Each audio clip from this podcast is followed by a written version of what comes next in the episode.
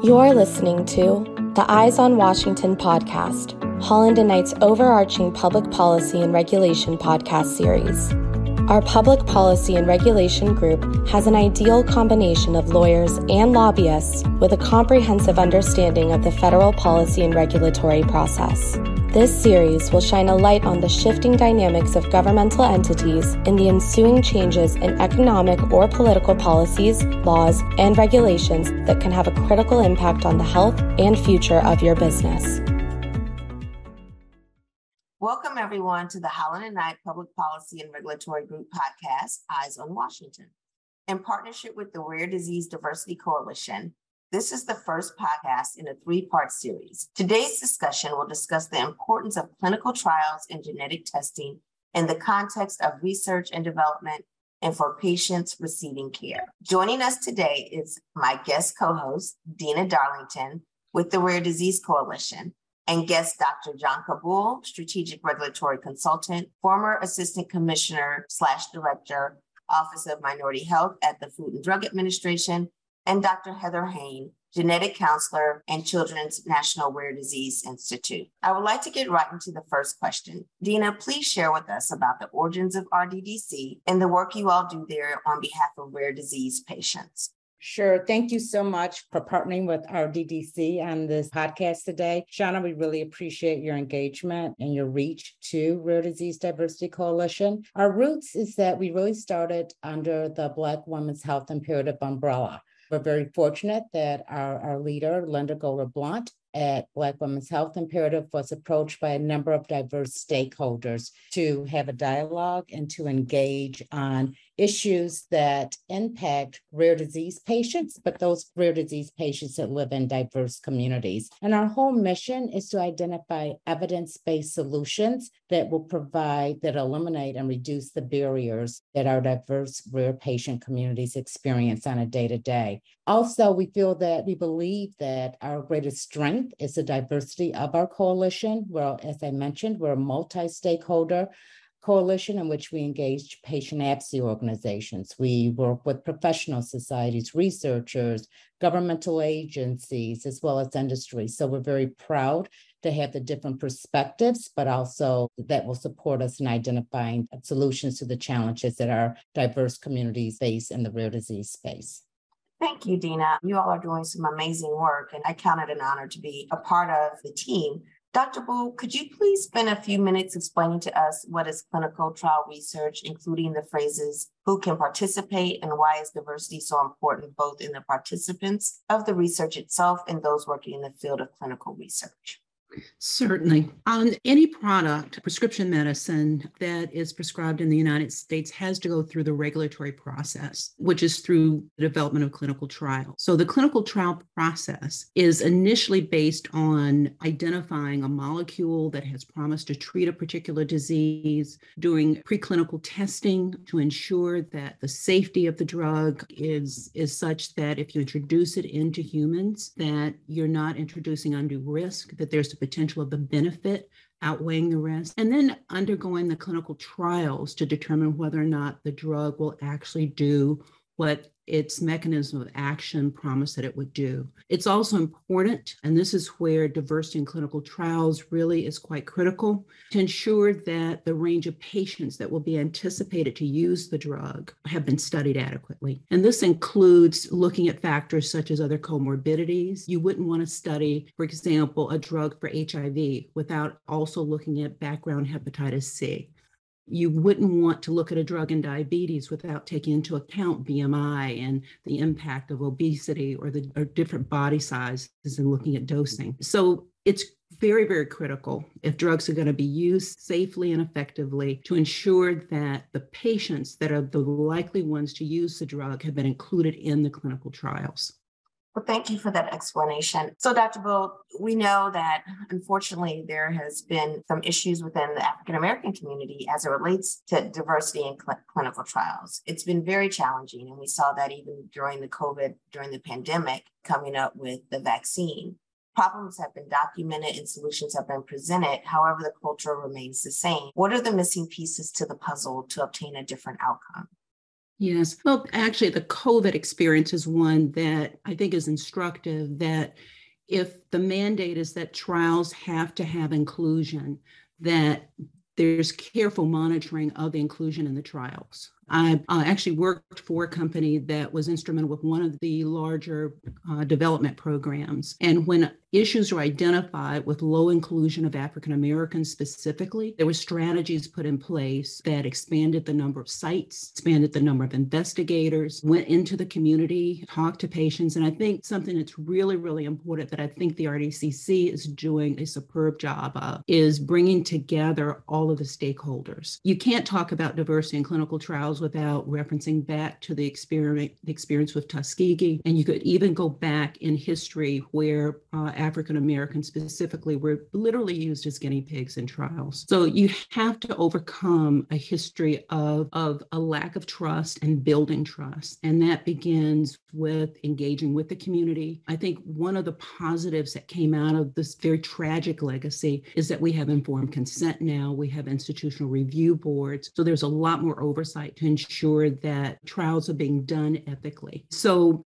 I think the element of design of the trial has to take into account how do you plan for inclusion because you can't get to the later stages of development, what are known as phase three, and then say, oh my goodness, we don't have enough minorities or demographic subgroups that are important to the safe and effective use of drug included. So, what is happening now, and I think it's going to take time because you really are changing ingrained practices, is that you've got to begin by expanding sites, you've got to train investigators, and investigative sites have to be equipped and qualified to do studies. Not everybody wants to be an investigator, but we certainly want to broaden that opportunity. And then building trust in the community that clinical research can be done safely, ethically, and communicating to patients how important it is. Because one of the things that you don't want to have happen, all of us are likely to have something happen with their health or have loved ones that are impacted. I had a question posed to me years ago at a medical meeting, and an African American physician came up to me. This is while I was serving at FDA, and he said, Jonca, what I want to know is have these drugs been studied in patients like mine, like the patients that I take care of? And I think that's the piece that you want clinicians who are making these critical prescribing decisions to have confidence that the process has included patients like their patients so that they have confidence when they prescribe a drug that they can identify the benefits as well as identify the potential risk. Thank you, um, Dr. Bull. So, Deanna, um, Dr. Bull mentioned some of the work that you all are doing. Can you share with us a little bit in more detail what RDDC is doing to kind of tear down some of these barriers and challenges as it relates to clinical trials and communities of color? RDDC is really comprised of a number of work groups, five in total. And these work groups are based upon a consensus of our broader stakeholders, really identifying what are the challenges, what are the barriers to rare disease patients living in diverse communities, and how can we address them. We thought the best way and best approach was to look at all of the challenges we identified as an expert group of individuals that are patient focused, but also clinically research focused as well, and health equity focused, quite honestly. And what we did is we identified and developed five working groups. The first working group is diversity in clinical trials. It really starts um, on that point that um, Jonca double clicked on as it pertains to the need to have um, diverse clinical trials to treat our diverse patient populations, and particularly in, in, the rare disease space. Because when you look at rare disease and um, diversity and, and health equity, you really see rare disease being treated much like the disparities that exist um, from a health equity standpoint and with, with communities and diverse communities, I should say. So we're, we're really dealing with two dual disparities within our healthcare system or uh, within the healthcare ecosystem. So, um, what we did is we identified these five work groups. The first one, again, being the diversity in clinical trial. We really look at the need around having diverse patient populations in clinical trials, but we've also looked at ways that we could actually address that and engage patients and support trust one uh, project that we're working on is called Gene Clips. Dr. Summer of the Children's Hospital in Washington, D.C., is our chair of this particular committee and really worked really closely with us to identify and develop a tool that we could allow patients to feel much more comfortable with. And the way that we, the approach that we took was to diversify that tool and, and to make patients feel welcome and, and to have patients and faces that look like diverse patient communities. Also to have Spanish speaking being a component of that tool. So we gave it a, a freshened up look and really proud to release that tool at the end of the year. Also, we're working very closely with NIH and, and looking to work with the RDRCN to look at that database. And in that database, we would like to extrapolate key information as it pertains to rare disease and then develop a white paper that will assess some of the diversity that exists within this database, but then also provide potential solutions as to how we can help to diversify the clinical trial research research that's currently being done. We also have another work group, and that's the patient and caregiver. We really focus on the needs of the patient and the caregiver. We have two research surveys coming out of that work. We look forward to better understanding from an institutional standpoint what institutions are doing to support DE&I internally, but also what are they doing externally as they reach out to diverse communities? What are the tools that they're using to diversify their membership? And we're also looking at a patient and caregiver survey so we can assess the gaps that exist so that we can be better stewards as RDDC and other organizations to support the needs of rare patients living in diverse communities. We have another work group, our provider education, where we're looking to identify resources that will support provider education and address some of the conscious or unconscious bias that may exist as, as a provider treats various diverse patients. This program currently has a fellowship program program in which we're identifying fellows to help introduce them to rare disease, but also help introducing them to some of the health equity issues that exist within this space. And we're working with diverse patient advocacy organizations to host those fellows. So we're really excited about that program. We also have a delay in diagnosis um, work group in which we really look at why we have this delay in diagnosis. We examine family history. We sort of pull that back a bit and try to get to the root of helping helping diverse communities, really encourage them to have that conversation so that we understand sort of some of the genetic issues that may exist within us. But more importantly, we understand our history from a healthcare standpoint, and we're able to address that in a more timely manner. We take this approach by creating educational awareness and ensuring that with community health centers, also by translating our materials into Spanish, and then partnering with Global Genes, another rare patient the organization and creating a campaign around knowing your family history. And then finally, we have a policy work group. We also feel very strongly that changing policy is another avenue and a must into creating equity within the rare patient community living in diverse communities. So we're working on some key legislation that will help support sickle cell disease, patients diagnosed with sickle cell, help encourage more young physicians to practice in hematology, and also looking at the diversity in clinical trials and working to improve that at a policy level. So more, we, we just don't take one approach, Shawna. We take a very broad approach because we believe that it's important to deal with all of the challenges I identified by work group in order for us to be successful in creating answers and opportunities for the challenges that exist in the rare patient community, particularly those living in diverse communities.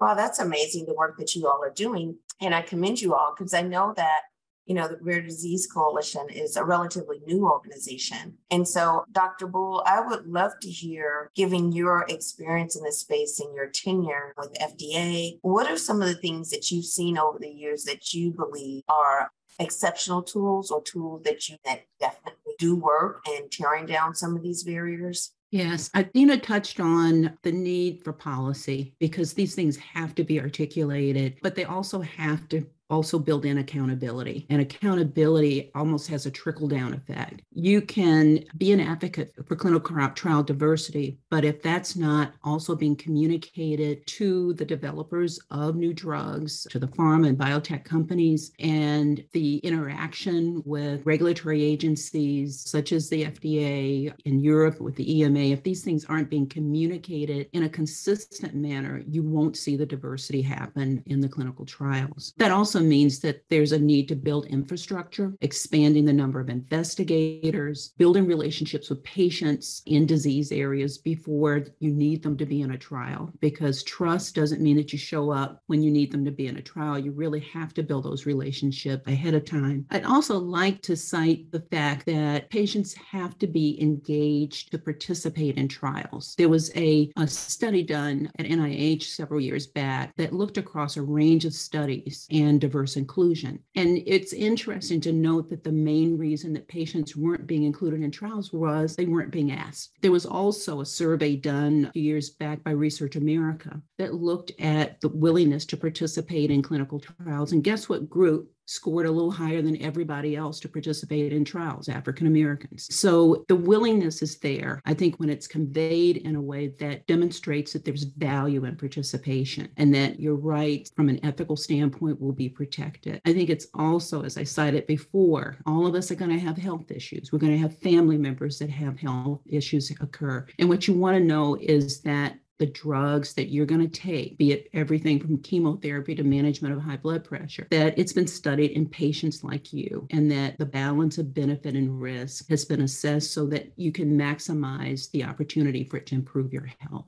Well, that's very uh, helpful to know that we are making progress. It may not be as fast as we would like, but it's hopeful that things are moving in the right direction. So I'll turn it over to Deanna. I know she has a few questions for Dr. Hain. Thank you, Shawna. Dr. Hain, thank you so much for joining us today and being part of the podcast. My first question to you is regarding genetic testing. I'd love for you to talk to us about how or walking us through what that process would look like as a patient. I'd be happy to. So, the majority of the time, we see the patients either in person or in telemedicine now, mm, and we discuss their full medical picture. So, you know, often specialists are only looking at one area of the body or one system of the body. And we as geneticists want to make sure that we're looking at the full picture. So, we gather all the information from all their other doctors in their health records. And then we also take a full family history. You know, you were both kind of talking about that for patients. That's really important to us because it also not only helps us see, again, the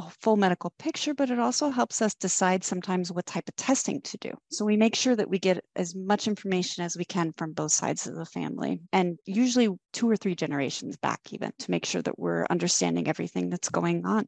So once we do that, genetic testing can actually be several different things. So there are some, we call them metabolic diseases, where people have problems processing food and making energy for their body. So a lot of times those are just simple blood, I say simple, but with their blood tests, we can look at proteins and enzymes, which are what break down food and create energy in our body, to see if there's any differences that may explain what's going on. Sometimes we do have to do what we call molecular testing, which can look look at DNA and genes and chromosomes to decide whether there's any differences in any of those. And often mm. that can tell us what's going on as well. We talk to the families, we explain about genetics. Often families only learn you know high school biology genetics and so we make sure that they understand what dna means what chromosomes mean what what a gene is. We go through the results positive negative and confusing and what that could mean for them and their family. We really try to incorporate the family as much as possible because often genetic testing, if we see a positive or a confusing result, we'll follow up in family members. So we want to make sure that they understand, you know, what does this mean for not only, in my case, I'm in pediatrics, of course. So what does this mean for my child, but what could it mean for the rest of my family? And you notice that genetic counseling is a part of that word. And as a genetic counselor, we want to make sure that they understand the psychological impacts and social impacts of that as well. We never want to do testing if people don't think that it's going to be helpful for them. It's a choice for them, right? Sometimes families decide not to do genetic testing. In a lot of cases, genetic testing is just giving them a reason for what's going on, and it won't change any of the medical practice or treatments that they're doing. So some parents decide, well, if it's not going to change my child's medical treatment or my medical treatment, then I don't think that I want that information. We have the opposite spectrum too, where parents want all of the information they can get. And so they'll do as much testing as possible or as has either insurance covers where they can afford to get that information. So it looks different for each person and for each family. And once we have results back, of course, we can go through if, if there is a genetic condition found, we go through what that looks like. What does it look like in the future for them and their child? Do we need to do any follow up for the rest of their family? What's the risk for future children or future generations? So that information is, of course, important to families and patients. And as always, we want to make sure that they're taking the best care of themselves and their families too. So, how does it affect it? Is there a new treatment that they could be using? Is there additional testing that would help with that? So, all of that is part of the discussion for genetic testing and making the right decision and the ideal genetic testing for each individual and family.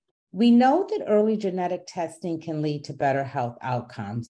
Yet patients of color are not tested at the same rate as other groups. Can you tell us what is being done to reduce the barriers to genetic testing for patients of color? Oh, yeah, absolutely. I think one of you had mentioned just even realizing what the barriers are is part of the issue, right? You know, we often, I think, assume or infer what the barriers are, but really asking our patients and asking our families, you know, what is preventing you from getting this testing? You know, is it just having privacy? Is it you're afraid that somebody's going to use it against you? Are you afraid?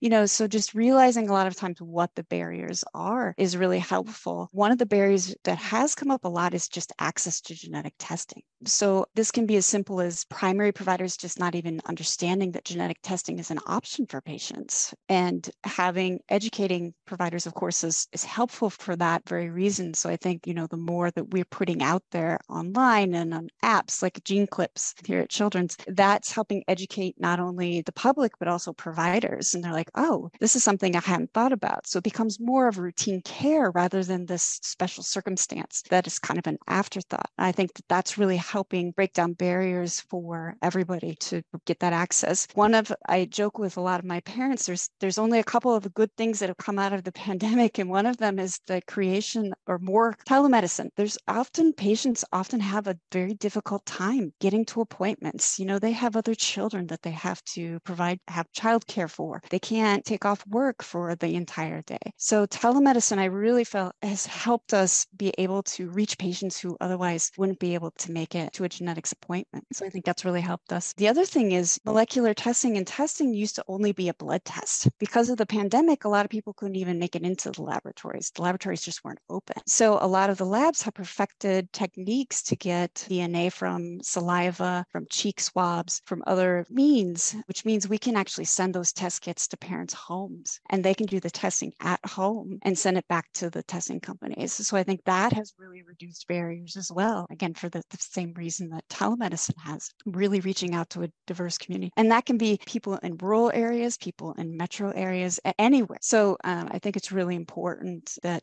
that continues. And I'm hoping that policy helps that continue too. We were talking about policy a little bit earlier, that providers can get as much back for telemedicine visits as we can for in person visits. Cost of testing has come down quite a bit. And that's a lot due to the technology and new, new technological advances in molecular testing in, in particular. And we actually have some companies that offer no cost testing to our Medicare and Medicaid patients. And boy, has that just reached a whole new level of patients. Often those two government agencies don't cover genetic testing and in particular genetic testing. So that has really been valuable to a lot of our to our patients and also sponsored testing. So some some of our labs work with pharmaceutical companies because they want to learn more information about genetic conditions so they can create better treatments. And so they'll sponsor certain testings, which of course is also at no cost to our patients. So that has greatly helped a lot of our patients as well. I think part of what's going on too to reduce the barriers is encouraging and educating and enticing more providers that are also minority, bilingual, multilingual, culturally competent to become geneticists and other doctors as well. I think by diversifying our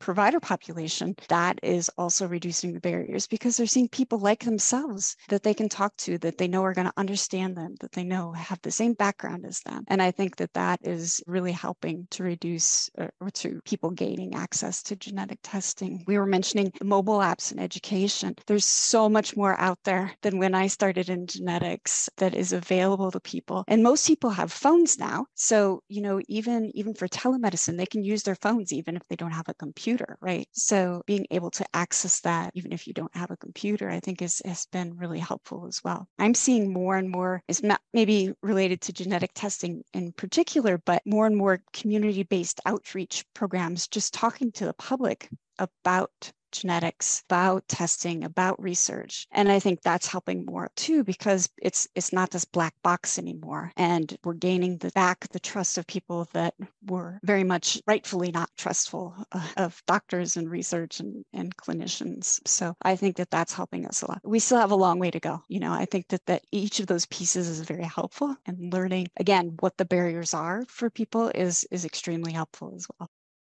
You know, in our policy work group, I talked about our signature legislation that our DD is mm-hmm. working on, but I, do want to double click a little bit on some of the other policy issues that, since you raised the whole telehealth, that is very key. To your point, you know, from an access standpoint, when you think about rare pa- patients, you think about diverse communities, how do they see a doctor? How do they go to a organization that may be you know in in four five states across from them um so exactly yeah it's been amazing yeah. it's it's been it a lifesaver yeah it's been a real lifesaver so we're going to continue yeah. to advocate telehealth and telemedicine. Accelerated approval is another policy area that, that we have been fighting very diligent on because it's so important to the rare disease community to have accelerated yeah. approval. These patients have waited so long to have treatment and, and to dismiss a viable pathway that would support those patients gaining access at a much sooner pace is, is key. So that's another policy priority for us.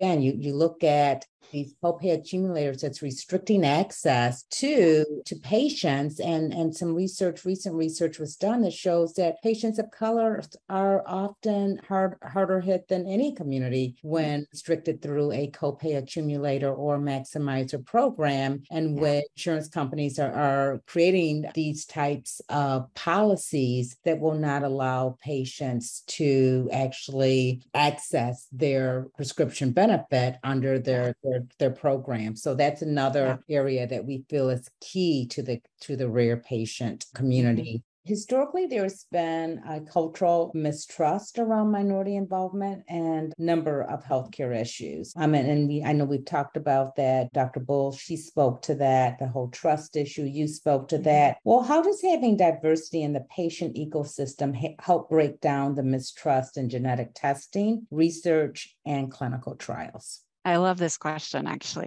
you know, I think it really allows us to see how many similarities there are. You know, we we always talk about the differences. I feel like way too much rather than the similarities. I think that there's potential differences, but again, you know, we were talking about evidence based. I think a lot of things were assumed or inferred about different ethnicities and minorities that really were not driven by evidence based research. And I think the more we include diverse populations in our research research and our clinical settings and our clinical testing, that allows us to really break down those old myths, if you will, and really focus on what the true differences are. What is really the difference between these different groups? Are there any differences? You know, we may find when once we have a, an extensive database of genetic information that there's really not as many differences we, as we thought there were. And, and it's just based on the populations that we were testing and not testing. So I think that the more diverse our population is, the more diverse our our researchers are, the more diverse our providers are, the more we start to break down all of those assumed differences and really get to the crux of what is going on. Who are the populations that we need to be doing better screening on for things like cancer? Who are the populations that, you know, we know some of our populations have more blood disorders, more sickle cell disorder, more, more traits than that. And I think that sometimes we assume that certain populations don't have certain genetic disorders, and we're finding they do. I never forget, I was rotating when I was a genetic counseling student through cystic fibrosis. And I remember one of the providers telling me that we were talking about this very issue that you don't see a lot of African American kids with cystic fibrosis. And he said he'll never forget there was a conference or a, they call it, where a bunch of doctors get together, and there just happened to be some chest x rays sitting out. And one of the doctors picked it up and said, Hey, who's this kid with cystic fibrosis? And the other doctors looked at him like, What do you mean? And he's like, This kid has cystic fibrosis. Look at this x ray. It's like our cystic fibrosis kids. And he was African American, and nobody had thought that that's what it was because he was African American.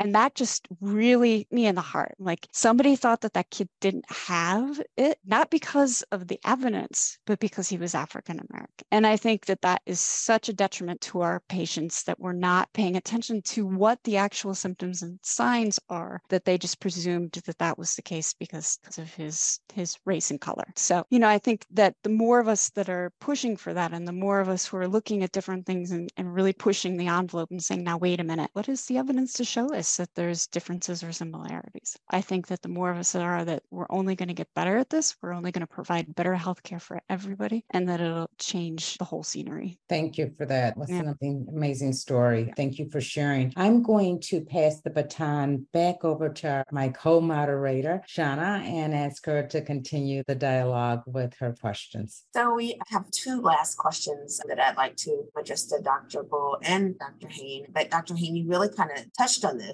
The question is what does equity in rare disease clinical trials and genetic testing look like? What you just talked about really speaks to that. Like, these are some of the things that are being uncovered by having equity. Or so I would love for you to both to speak to that. Well, um, I can start. So, in terms of what equity looks like, I think it it really speaks to a world where you don't have preconceptions guiding clinical decisions. That we approach these things with an open mind. I remember being at a sickle cell conference once, and one of the speakers was a white family with a child with sickle cell disease. And it does happen, just as the example of, of a child with cystic fibrosis being an, an African American child. So I think you know, what we want to do is to ensure that we're bringing literally our A game to patient care and that these preconceptions are not guiding clinical decision making. And I think that's the real key piece. The other part that Heather touched on is that you've got to have data. Um, you've got to, you know, in terms of looking at genome wide association studies. And there have been some instances where there have been misdiagnoses because there were not enough African Americans, for example, in the trials. And so looking at the balance of the data that informs genetic testing is also really important. We all win when we all win, when we all participate. So I just think that's, you know,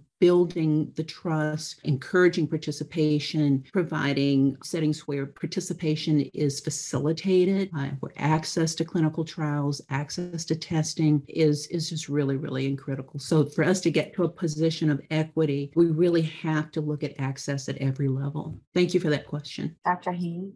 Be that Everybody has access to genetic testing, no matter what their ethnicity, ancestry, disability, insurance, income, no matter what they can afford the right genetic test for their symptoms, not one that the insurance will cover, which often happens, unfortunately, based on their signs and symptoms and their and their family history. It also means having an extensive genetic information database that includes all ancestral populations from every continent all around the world. That way, our testing is the most accurate for each individual and in, each family. Well, thank you. That's certainly a goal for us to, to, reach for, continue to do the hard work. I'll turn it over to Deanna so we can close out. But thank you so much for your participation and what a wonderful, insightful discussion. Thank you, Shawna. Well, I, I found this discussion and dialogue to be very interesting, thought provoking, and I'd like to thank our two panelists for, for the contributions that they've made to Shawna for her expert moderating skills. And finally, I'd like to thank the audience for taking the time to to share into this dialogue with the Rare Disease Diversity Coalition. We hope that you all enjoyed and engaged our Rare Disease Diversity Coalition dialogue today. You can find us on social media platforms such as LinkedIn, Twitter, Instagram, and Facebook. Also, please feel free to visit us on our website, which is rarediseasediversity.org. Or if you simply type in RDDC and do a Google search, it'll take you right to Raise for Rare. Mm-hmm. And then finally, I'd like to thank our sponsors for supporting this event. We could not do this type of work without our sponsors. So a real heartfelt thank you to Vertex Pharmaceuticals and to Travere Therapeutics for supporting this educational event today. Well, thank you so much, Deanna. Thank you everyone for joining us today. Don't forget to listen in on the other two podcasts as part of the three-part series. And we look forward to continuing this very important discussion. Thanks so much.